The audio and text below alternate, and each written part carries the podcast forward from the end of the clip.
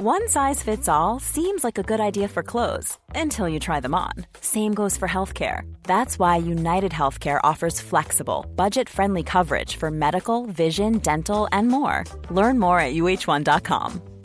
Hiring for your small business? If you're not looking for professionals on LinkedIn, you're looking in the wrong place. That's like looking for your car keys in a fish tank.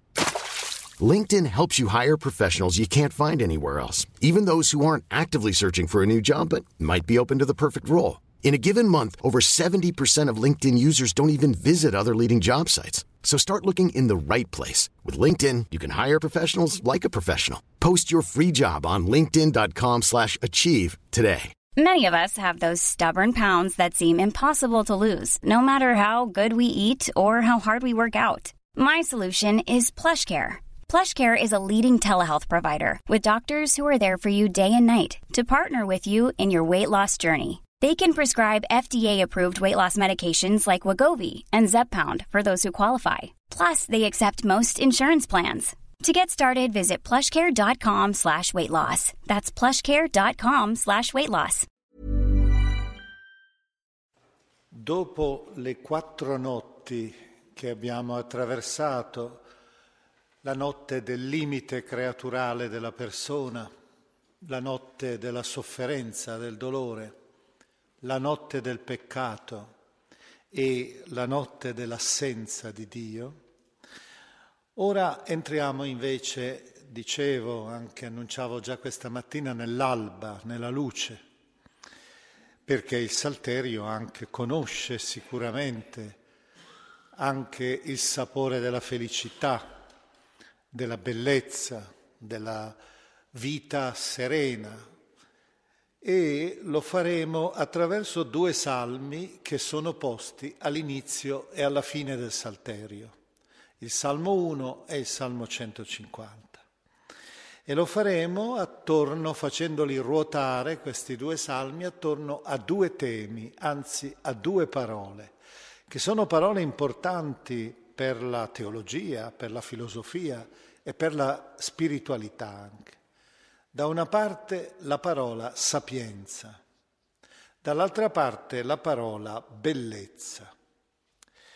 Cominciamo con la prima parola, che sarà quella dominante nell'interno del primo salmo che noi leggeremo, tenendo conto del fatto che la sapienza è una componente del salterio talmente rilevante da aver fatto sì che gli esegeti hanno identificato un genere letterario intero, quello detto appunto dei salmi sapienziali.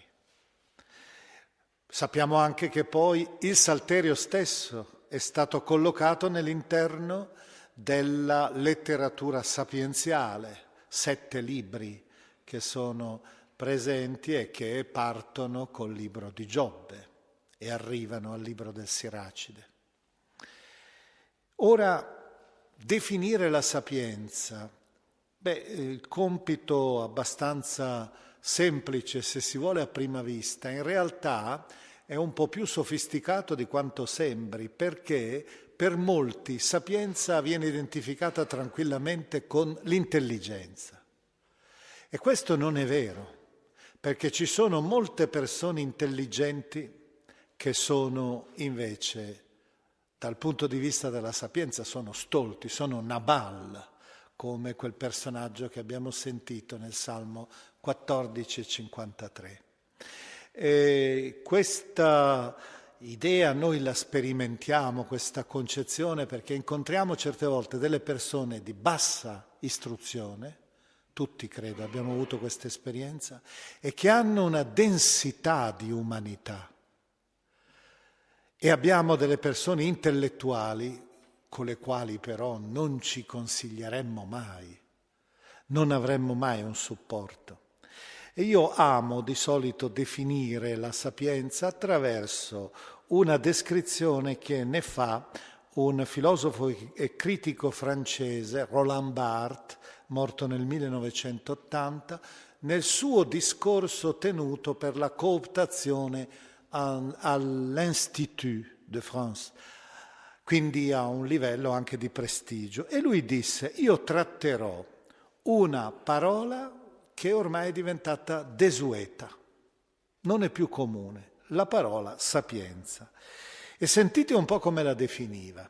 La sapienza è nessun potere, un po' di sapere, un po' di intelligenza e quanto più sapore possibile. Continuava poi, vi è un'età in cui si insegna ciò che si sa, ma ne viene una poi in cui si insegna ciò che non si sa e questo si chiama cercare, che è il cuore della sapienza. Ecco, io direi che forse proprio il latino ci aiuta, perché noi sappiamo che la parola sapere, il verbo sapere in latino, ha come primo significato avere sapore. Ed è tardo successivo il significato di sapere.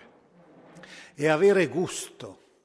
Ecco, per questo motivo eh, lo stolto si dice anche insipiente e per certi versi anche insipido, perché il vero sapiente è colui che dà senso alla vita, dà intensità, dà colore all'esistenza.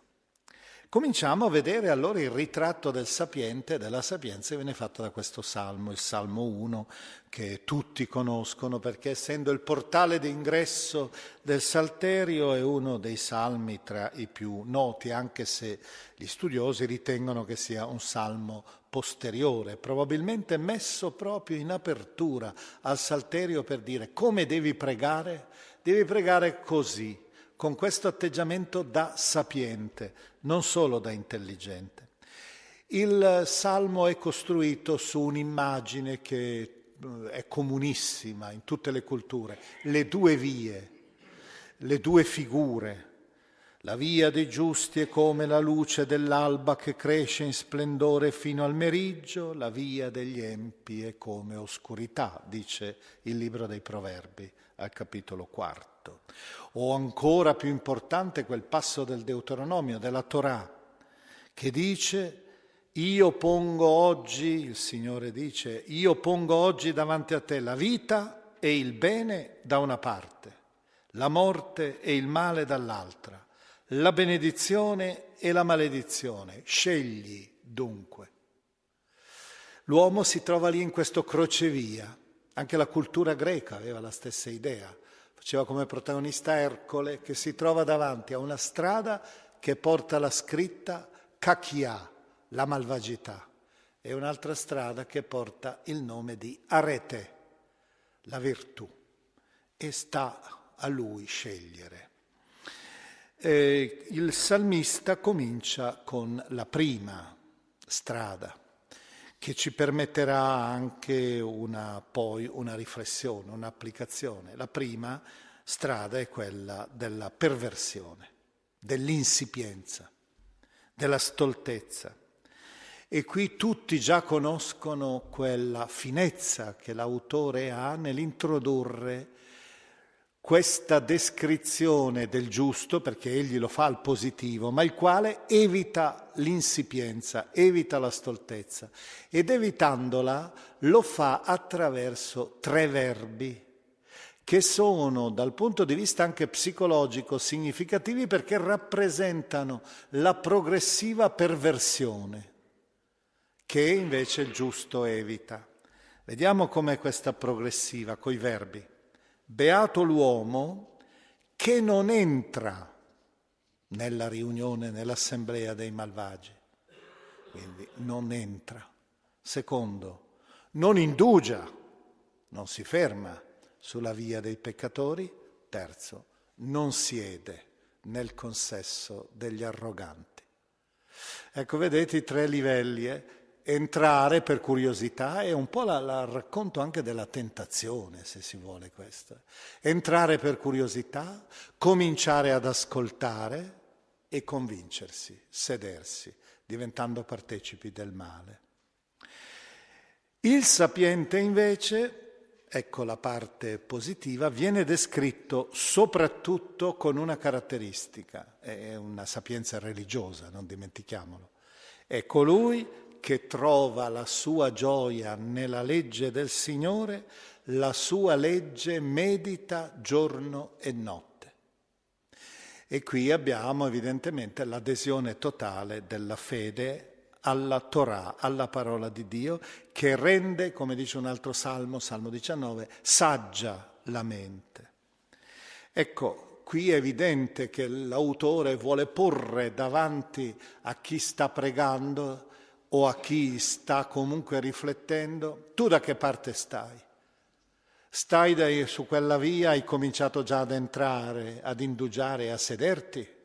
Oppure ascolti la parola e soprattutto la mediti ogni giorno? Il verbo che viene usato in ebraico, avrò occasione forse, se riesco nell'ultima meditazione, di spiegare perché c'è. è il verbo in realtà che indica il muoversi delle labbra, cioè che la mormora, la dice la legge. E vedremo perché c'è questo aspetto anche della parola di Dio. Eh, forse noi tutti ricordiamo in passato quando c'era quella norma che diceva che il breviario doveva essere detto col movimento delle labbra almeno, eh? e vedremo che questo ha un significato, un significato anche nella storia della cultura, ma lo vedremo più avanti. Comunque ecco i due. Questi due ritratti del sapiente e dell'insipiente, ma è sempre il sapiente in pratica che viene descritto, ha poi questo duplice ritratto una rappresentazione simbolica nella seconda parte del Salmo.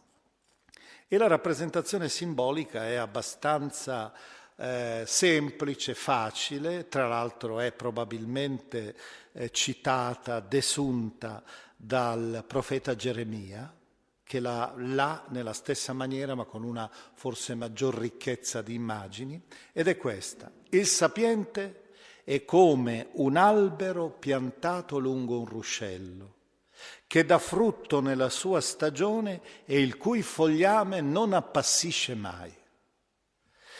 Ecco, l'immagine è proprio tipica del deserto, è quando si trova una pianta che ha davanti, che è lussureggiante perché ha vicino il ruscello, perché ha vicino l'acqua ed è questa, in questa collocazione che diventa fruttifera. Il quadretto opposto invece, se il primo è un quadretto, vedete, turgido, ricco di vitalità, di linfa, il secondo quadretto invece per l'empio è un quadretto arido ed è ambientato sull'aia durante il periodo della mietitura. Si prende la pula, come ben sapete, il grano e la pula, la si solleva verso in alto e ciò che rimane in basso è il grano e la pula se ne va. I malvagi saranno come pula che il vento disperde. E nel nostro orecchio subito, penso, tutti hanno la voce del Battista che definisce il Cristo. Cristo ha in mano il ventilabro per pulire la sua aia e per raccogliere il frumento nel granaio, ma la pula la brucerà con fuoco inestinguibile. Ecco, giunti a questo punto, guardato quindi questo ritratto semplice, questa descrizione semplice ma incisiva della sapienza, facciamo due applicazioni per noi. La prima applicazione è proprio questa. La sapienza è un grande dono divino, è appunto l'amore per la parola. Non per nulla nell'interno della tradizione dei sette doni dello Spirito, che sono citati da Isaia 11, quindi nel libro dell'Emmanuele, sette doni, quattro sono doni di sapienza. La sapienza, l'intelletto, il consiglio e la conoscenza. Quindi l'aspetto intellettivo non è descrittivo a sufficienza di questo dono della sapienza. La sapienza è appunto come è nella concezione del conoscere biblico che coinvolge aspetto intellettivo, aspetto volitivo, aspetto affettivo, aspetto effettivo. È bello questa idea del conoscere. Non si conosce solo col cervello. Ci sono dei ragazzi intelligentissimi ma che non hanno volontà, non conoscono. Conoscere esige anche la volontà Ma non basta perché la volontà dello stare sulle carte senza passione, insomma, quanti sono costretti a studiare, per noi, insomma, per me almeno devo confessare, era una passione invece, eh, stare troppo sui libri persino, ecco l'aspetto affettivo anche. E poi alla fine, e lo sappiamo bene per la Bibbia, c'è anche l'aspetto effettivo, perché conoscere è l'atto d'amore, l'atto sessuale, cioè la pienezza di vita che è l'incrocio tra due persone che ormai si abbracciano tra di loro e si conoscono anche attraverso questa via, la via della costruzione anche di una vita in comune. Sa, eh, abbiamo uh, San Giustino, il quale interpretava così la figura del giusto nella tradizione cristiana e diceva che il giusto per eccellenza è Cristo e quindi l'albero di cui si parla in questo salmo è l'albero della croce, legno che fruttifica per noi con le acque del battesimo. La sua lettura perciò era questa, questo albero che ci permette di essere ricchi di frutti è l'albero della croce. E il sapiente che è lì e che ci alimenta è Cristo. Per cui noi col battesimo, con le acque del ruscello del battesimo, idealmente siamo partecipi di quella sapienza e di quella croce. Secondo, seconda riflessione, seconda applicazione. La pula, la stoltezza, l'aridità. Ecco, qui evidentemente abbiamo la rappresentazione tante volte di una tentazione forte, che è quella, la tentazione proprio della pula, vedete, è arida e inconsistente. Quante cose inutili si hanno nella vita, quante azioni inutili. È bellissima quella descrizione, quella risposta che Socrate dice quando gli domandano perché vai tutti i giorni nel mercato, nell'agorà di Atene? E la sua risposta è vado a scoprire tutte le cose di cui non ho bisogno. Ecco, tante volte proprio noi che siamo avvolti dalla pubblicità, per esempio, abbiamo proprio, siamo avvolti da pula e pensiamo anche che cosa vuol dire questa pula, la pula della vanità, la pula della banalità, dell'insipienza, e che qualche volta anche diventa semplicemente, diciamo, stupidità, volgarità anche. Io qui la tentazione ce l'ho, ma lo dobbiamo dire in questi giorni, anche perché mi baserò su un, un testo ineccepibile esterno, ma in questi giorni anche vivendo, ma poi anche in passato, l'esperienza della comunicazione di massa è una cosa veramente analoga a quello che diceva un vocabolario americano, ironico, è il vocabolario scritto con la mano sinistra, dice che mette alla voce giornalista, per questo dico che si applica la pula, dice giornalista, due punti, uno che sa ben distinguere tra il grano e la pula e pubblica solo la pula.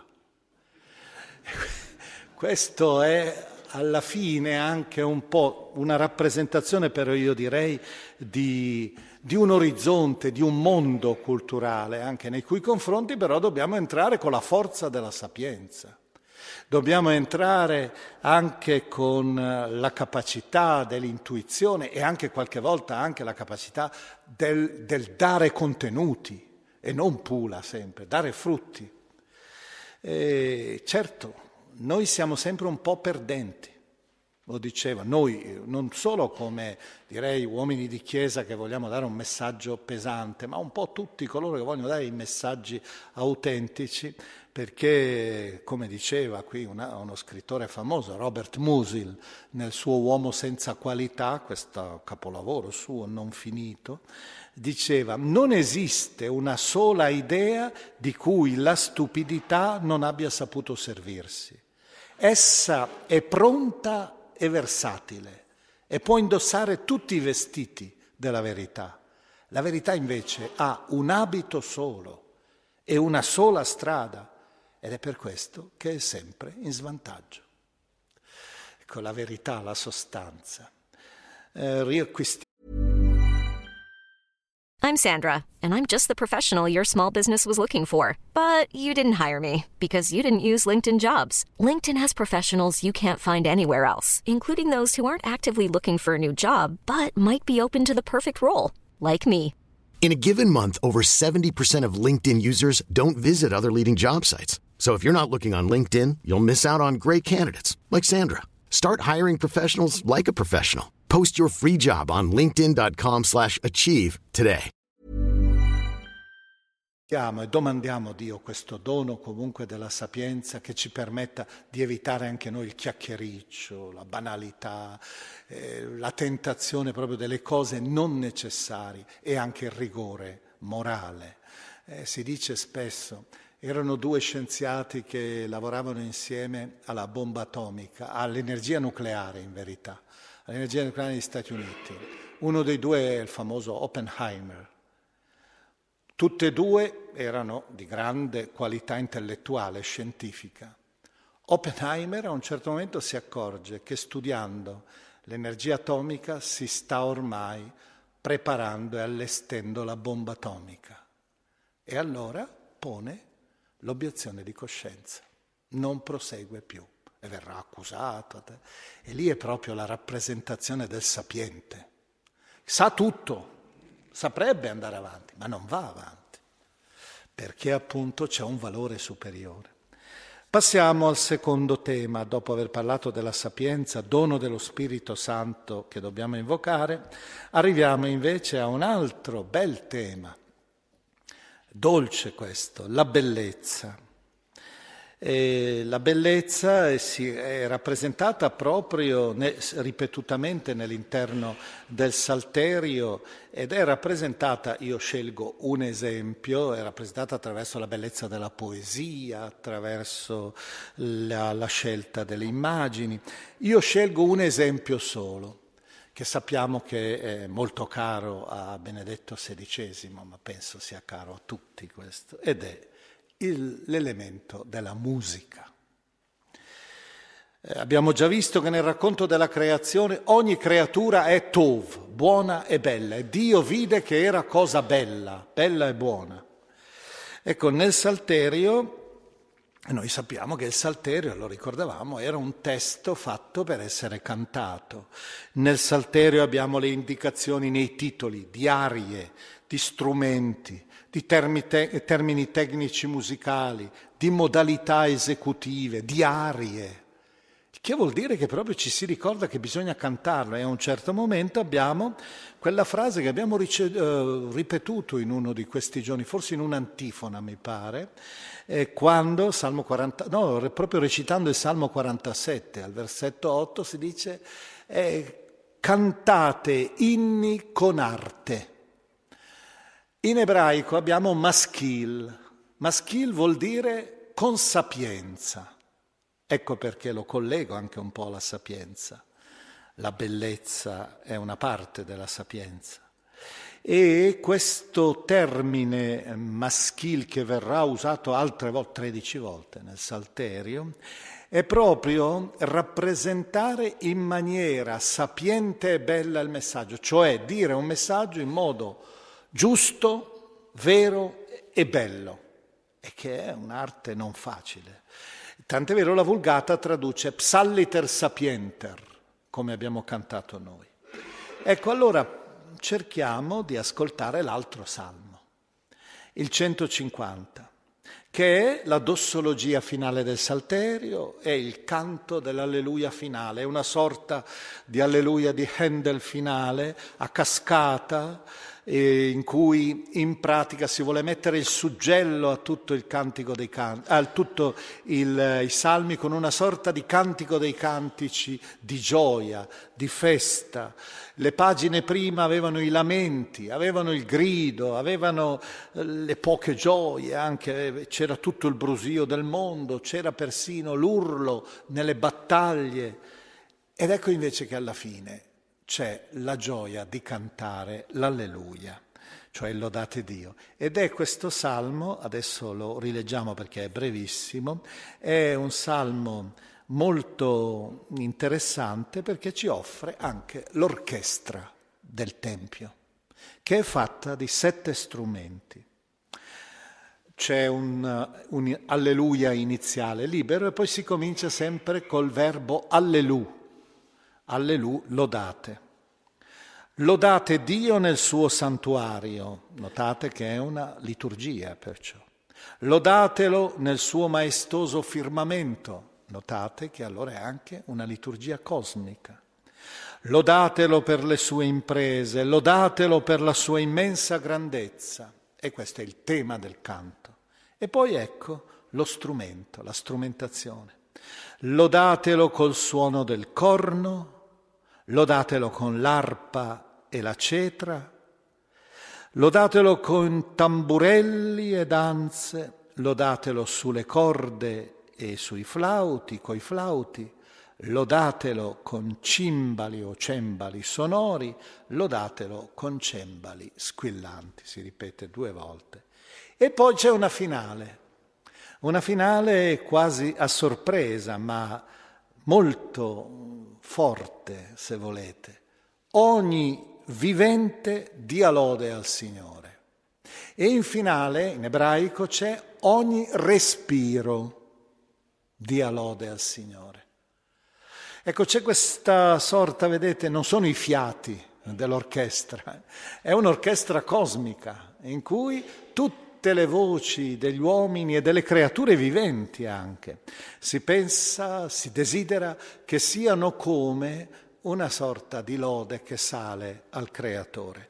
E tant'è vero che nella Gadà giudaica eh, si dice, c'è questa parabola molto interessante anche per la sua provocazione, perché Davide è rappresentato, Davide al termine della composizione del libro del Salterio ed è tutto orgoglioso.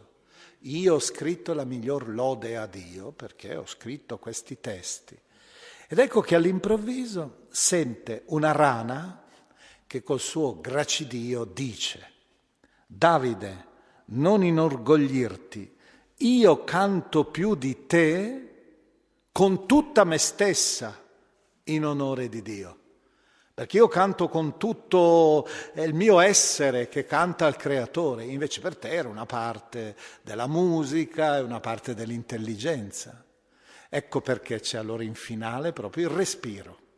Dovrebbe essere lode a Dio, canto, bellezza alla creatura umana che loda.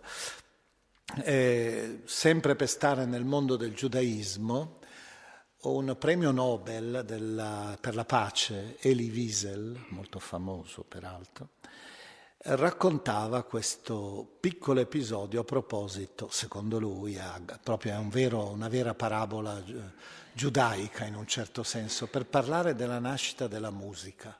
Che significato ha per il credente la musica? Noi sappiamo che secondo Omer, l'inno quarto omerico, la musica è nata perché un giorno Hermes stava camminando e ha inciampato nel conchi- eh, guscio vuoto di una tartaruga. L'ha presa, ha preso questo guscio vuoto, ha tirato delle corde e si è accorto che poteva fare dei suoni, delle armonie. Qual è la lezione? L'armonia è nella natura, la dobbiamo estrarre noi, la musica è nell'interno della realtà creata. E invece Elie Wiesel dà quest'altra proposta e dice, giudaica, voi tutti ricordate la scena di Genesi 28, Giacobbe e il suo sogno.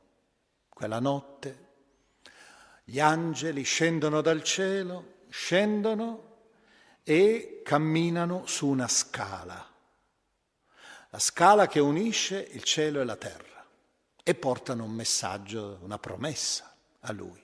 Poi cosa fanno? Gli angeli si ritirano. Gli angeli rappresentano la comunicazione tra Dio e l'uomo. Ma lui dice, quando sono saliti hanno dimenticato di ritirare la scala. E dove è rimasta? È la scala musicale, lui dice.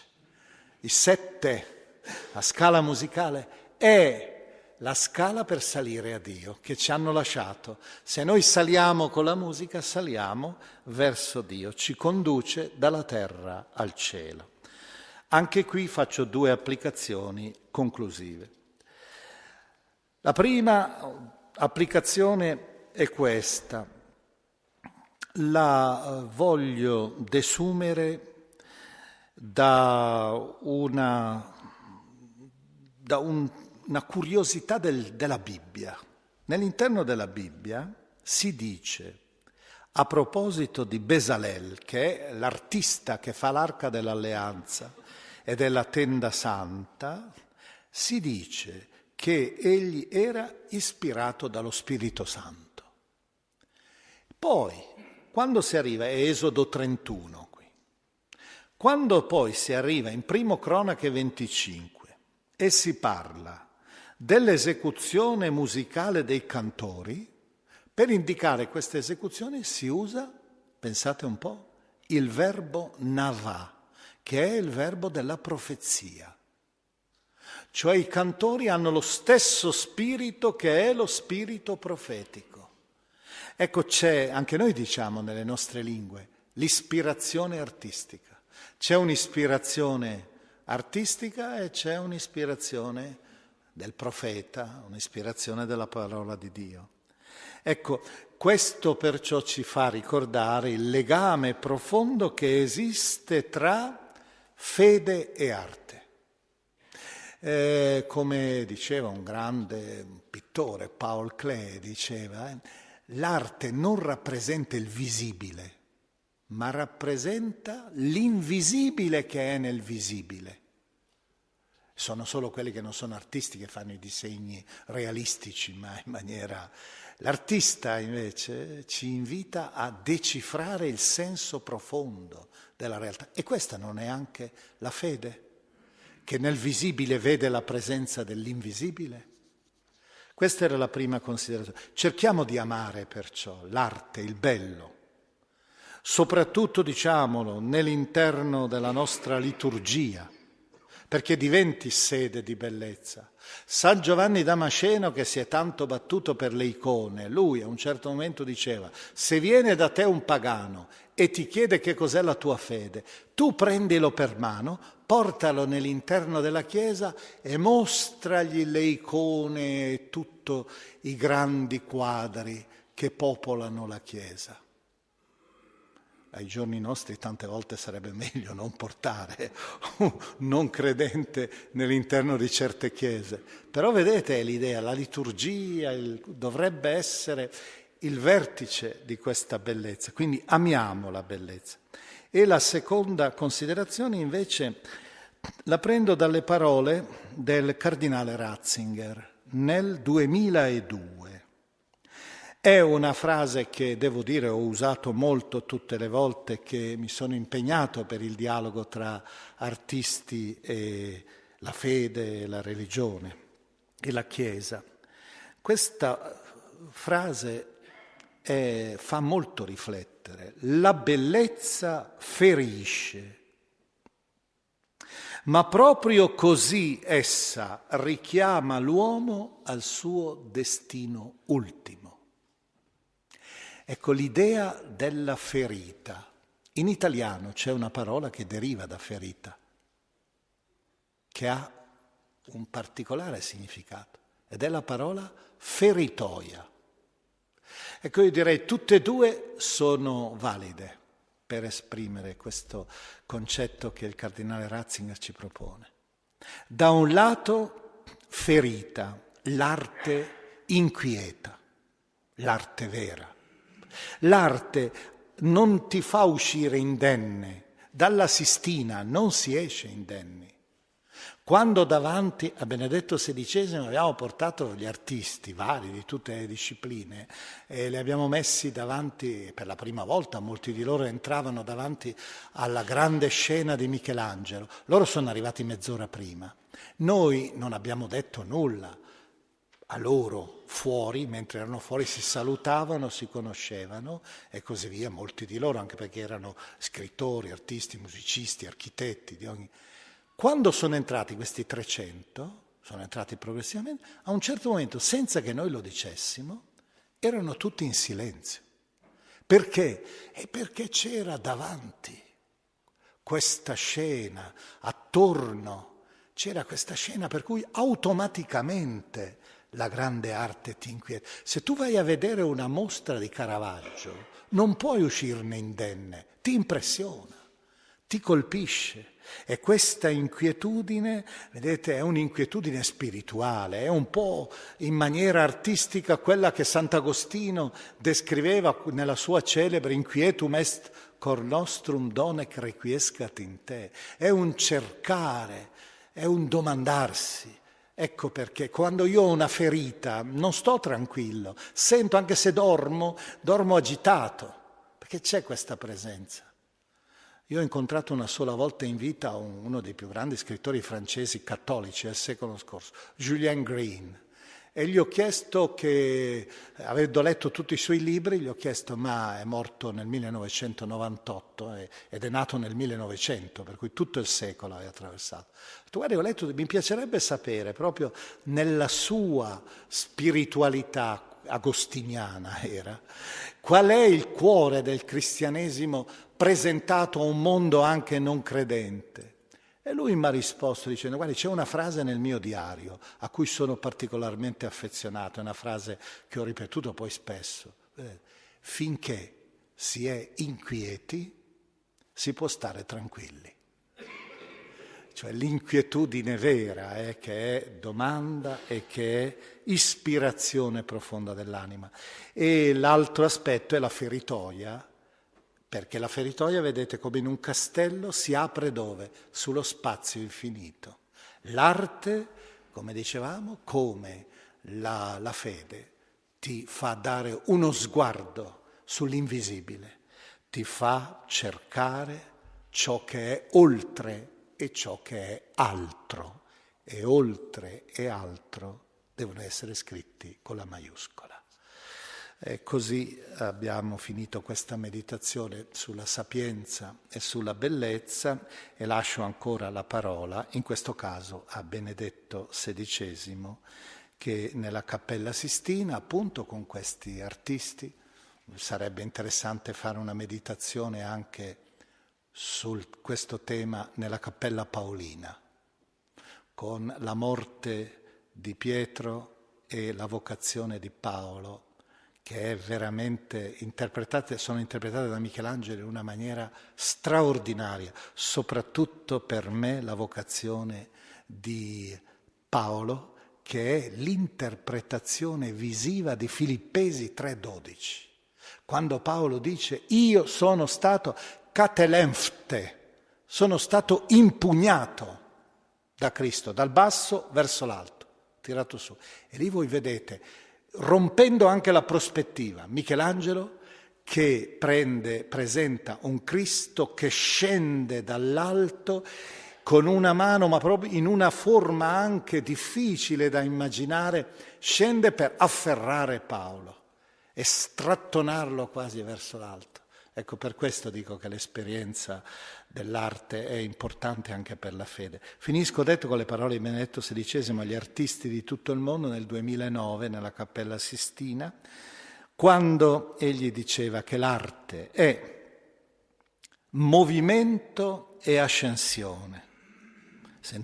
Possiamo applicare alla fede anche. È inesausta tensione verso la pienezza verso la felicità ultima, verso un orizzonte che sempre eccede il presente proprio mentre lo attraversa.